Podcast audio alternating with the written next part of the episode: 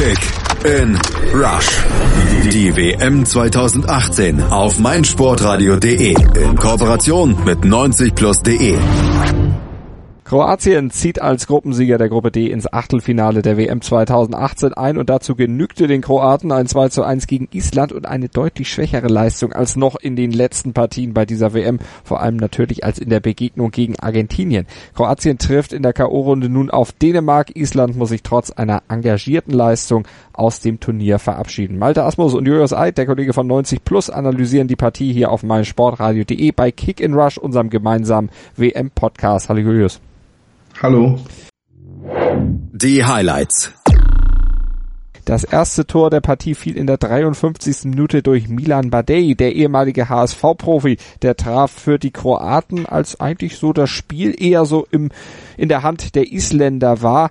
Die glichen dann auch aus. In der 76. Minute war es Gilfi Sigurdsson, der traf. Und in der 90. da stellte dann Ivan Perisic, der Mann von Inter Mailand für die Kroaten, alles wieder auf Sieg. Und damit stand es dann 2 zu 1 für die Kroaten, die damit eben den Gruppensieg unter Dach und Fach brachten. Die Analyse. Beide Teams hatten sich erstmal so die erste Zeit des Spiels neutralisiert. Kroatien hatte mehr Ballbesitz, Island gewann aber mehr Zweikämpfe. Genau, gerade so, wenn man es auf den Punkt bringen will, die ersten 20 Minuten begann dann wirklich damit, dass Kroatien fast völlig der Ball überlassen wurde. Man hatte halt gesehen, Island ist sich noch nicht so ganz bewusst, was macht Kroatien heute. Viele Wechsel, viele Stammspieler nicht draußen, allen voran natürlich Rakitic, der immer ein Dreh- und Angelpunkt auch in dem Spiel ist. Da wurde ein bisschen abgewartet, was Kroatien heute überhaupt noch vorhat. Auch schon vor dem Spiel war das Weiterkommen ja sicher.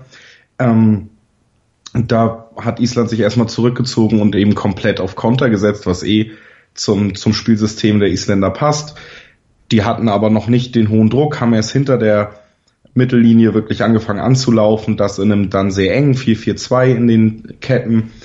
Da hat Kroatien auch keine großen Chancen rausspielen können, hat aber den Ball halten können, hat gerade bis in den vorderen Teil des, des zweiten Drittels nicht besonders viel Druck bekommen und konnte deswegen sich erstmal ein bisschen einnisten. Aber im Endeffekt war da von beiden Mannschaften wenig Spektakuläres zu sehen. Das hat sich dann ein bisschen mehr eingegroovt nach den ersten 20 Minuten. Ja, nach einer guten halben Stunde gab es dann mal einen Kopfball nach einer Ecke für Island. Hördur Magnusson, der setzte den aber neben das Tor. Und danach gab es noch einen Freistoß von Gylfi Sigurdsson, der dann aber vom kroatischen Kiewer Kalinic dann locker gehalten wurde. Das war sowieso ein ganz guter Mann heute, der Torhüter der Kroaten. Der musste dann noch auch in der Folge noch einige Male eingreifen. Aber auch Sigurdsson hatte dann auch noch mal wieder nach Doppelpass mit Finn Bogason eine Situation, in der er dann dem Mann aus Augsburg den Ball zurückgab gab und der schoss dann kurz vor der Pause noch am rechten Pfosten vorbei. Zu dem Zeitpunkt hätte man, glaube ich, sagen können, Island hätte sich eine Führung durchaus verdient gehabt. Absolut. Man hat gemerkt, dass bei Kroatien ein bisschen der Zug fehlt, viele Umstellungen, deswegen und natürlich auch wegen der komfortablen Ausgangssituation. Man hat gemerkt, dass da vielleicht auch noch nicht alles eingespielt ist und dass nach vorne wenig ging, selbst mit höherem Ballbesitz. Und so nach 20, 25 Minuten, wo Island dann ja auch, äh, wo auch immer das Ergebnis aus äh, Argentinien, Nigeria mitgespielt hat, ein Tor reichen würde, da hat man gemerkt, wo der Wille auf jeden Fall stärker ist. Island hat sich in das Spiel reingebissen, hat den Druck erhöht, nicht mehr mit zwei, sondern mit vier Leuten, die äh, Ballführenden der Kroaten angelaufen, immer mal wieder Ballgewinne provozieren können und dann eben genau das gemacht, was sie machen wollten. Gerade die meisten Chancen, die du jetzt auch angesprochen hast, kamen nach Standards oder eben sogar nach Einwürfen, was ja bei den Isländern recht häufig ist. Das wird immer wieder provoziert, ein Ballgewinn, schnelles Umdrehen und gar nicht unbedingt direkt zum Tor, sondern vielleicht den Freistoß holen, vielleicht die Ecke, vielleicht den Einwurf in einer guten Position.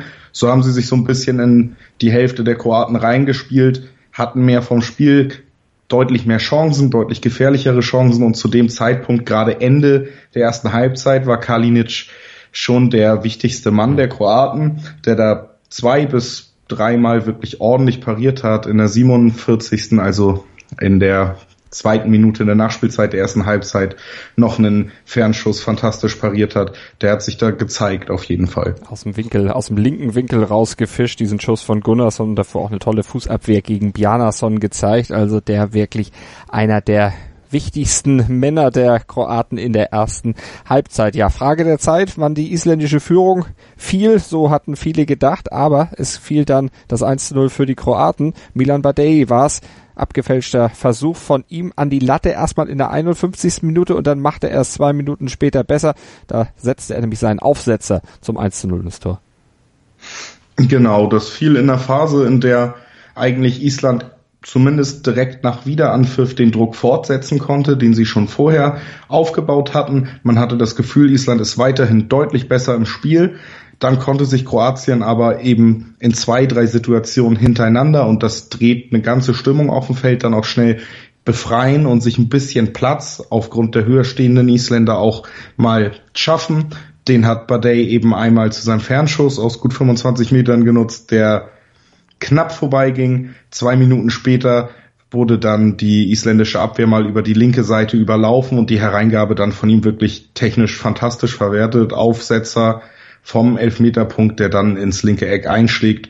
Das war ein schönes Tor und ähm, kam zum ungünstigsten Zeitpunkt für die Isländer. Mhm. Aber dann hielten die Kroaten auch diesen, diese Führung, obwohl die Isländer dann auch nochmal wieder nämlich vors gegnerische Tor kamen. Kopfball von Ingerson, aber wieder war Kalinic mit den Fingerspitzen da, verhinderte das Gegentor 55 Minuten dann zu diesem Zeitpunkt gespielt. Das Problem war allerdings, dass durch diesen Rückstand Island und auch durch das Ergebnis im Parallelspiel Island jetzt plötzlich drei Tore brauchte, um noch ins Achtelfinale zu kommen.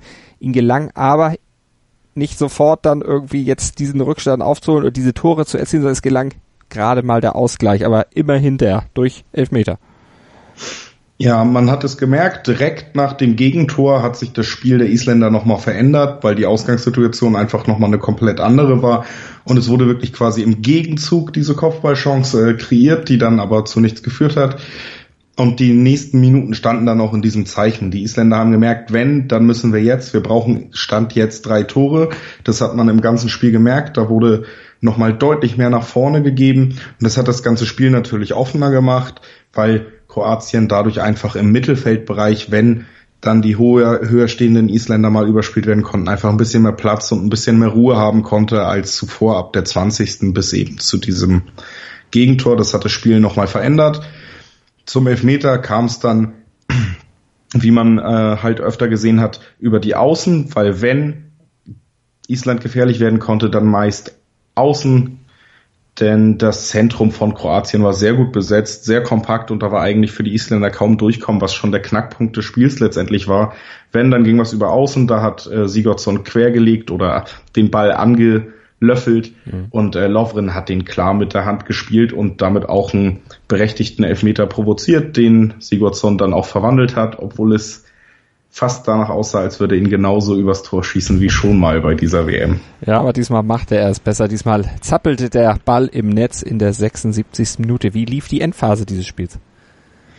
Das, äh, die Endphase des Spiels war weniger ähm, offensiv oder weniger gute Aktion von Island, als ich dann vielleicht erwartet hätte. Denn natürlich hatten sie dann nach dem ersten Treffer wieder ein bisschen über Wasser und direkt danach kamen sie auch noch zu einem Linkschuss.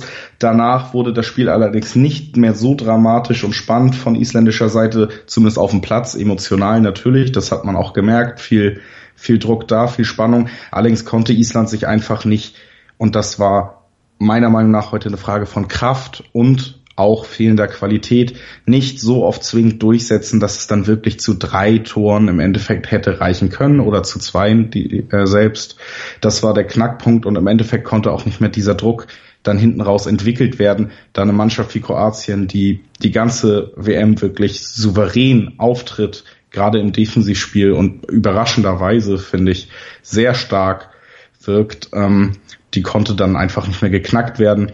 Und dann kam es eben zu einem Fehler im Aufbauspiel in der 90. Minute, der dann eiskalt und schnell genutzt wurde. Ein Pass auf Perisic, der dann zeigt, dass er nicht zu den schlechtesten Spielern dieses Turniers gehört und einer der Spieler, die trotz großem Namen in der Startelf Kroatiens bleiben durften, der verwandelt und damit äh, war dann auch alles klar. Die Situation hatte sich ja dann zwischenzeitlich sogar noch wieder so gedreht, dass Island dann dank der 2 zu 1 Führung der Argentinier dann nur ein Tor noch gereicht hätte, aber auch das wollte eben nicht mehr fallen. Stattdessen fiel es bei den Kroaten und damit war der Gruppensieg für die Kroaten dann auch sicher.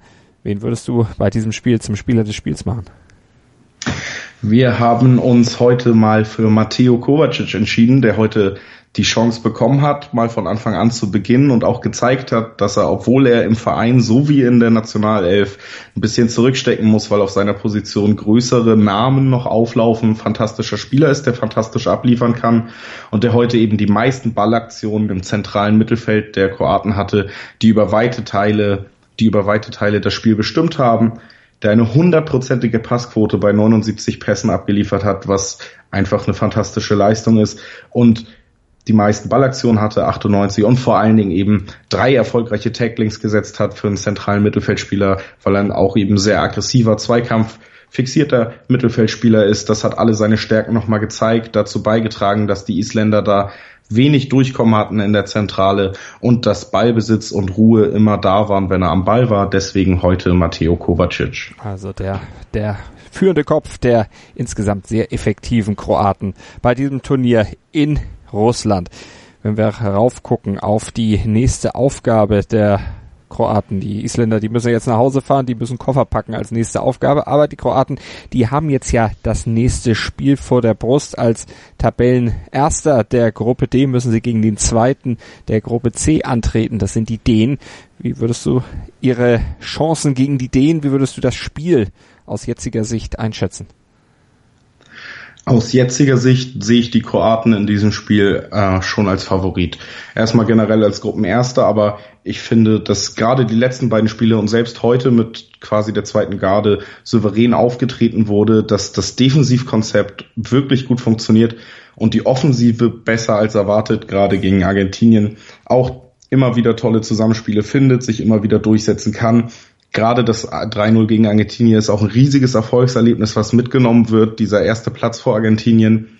Dänemark hat äh, spielerisch auch nicht die Klasse in der Breite, die Kroatien aufzubieten hat. Natürlich mit Eriksen einen tollen Spieler, vielleicht den besten auf dem Feld, zusammen mit Modric dann. Aber im Moment würde ich die Kroaten da sogar im Vorteil sehen und dann ist eben auch das Viertelfinale möglich. Also, und ob das Viertelfinale dann tatsächlich möglich ist, das hört ihr natürlich dann hier in unserer Analyse bei meinsportradio.de bei Kick in Rush, unserem gemeinsamen Podcast zur WM 2018 in Russland mit den Kollegen von 90 Plus. Und ihr könnt natürlich auch tippen auf dieses Spiel beim Kicktipp-Gewinnspiel von meinsportradio.de und Mobilcom Debitel. Gibt tolle Sony-Handys zu gewinnen. Schaut mal vorbei bei uns auf der Webseite. Da gibt's alle Einzelheiten und natürlich auch die Anmeldemöglichkeit für das Tippspiel. Ich sage für heute vielen Dank an Julius Eid für seine Analyse zum Spiel Island gegen Kroatien. Julius, dank dir. Sehr gerne. Kick in Rush. Das WM-Tippspiel auf meinsportradio.de. Präsentiert von Mobilcom Debitel. Registriere dich jetzt auf meinsportradio.de slash kick and rush und gewinne jeden Spieltag ein nagelneues Sony Xperia XZ2 Kompakt. Bereitgestellt von Sony. Kick and Rush. Die WM 2018 auf meinsportradio.de. Werde der Zar des Tippspiels.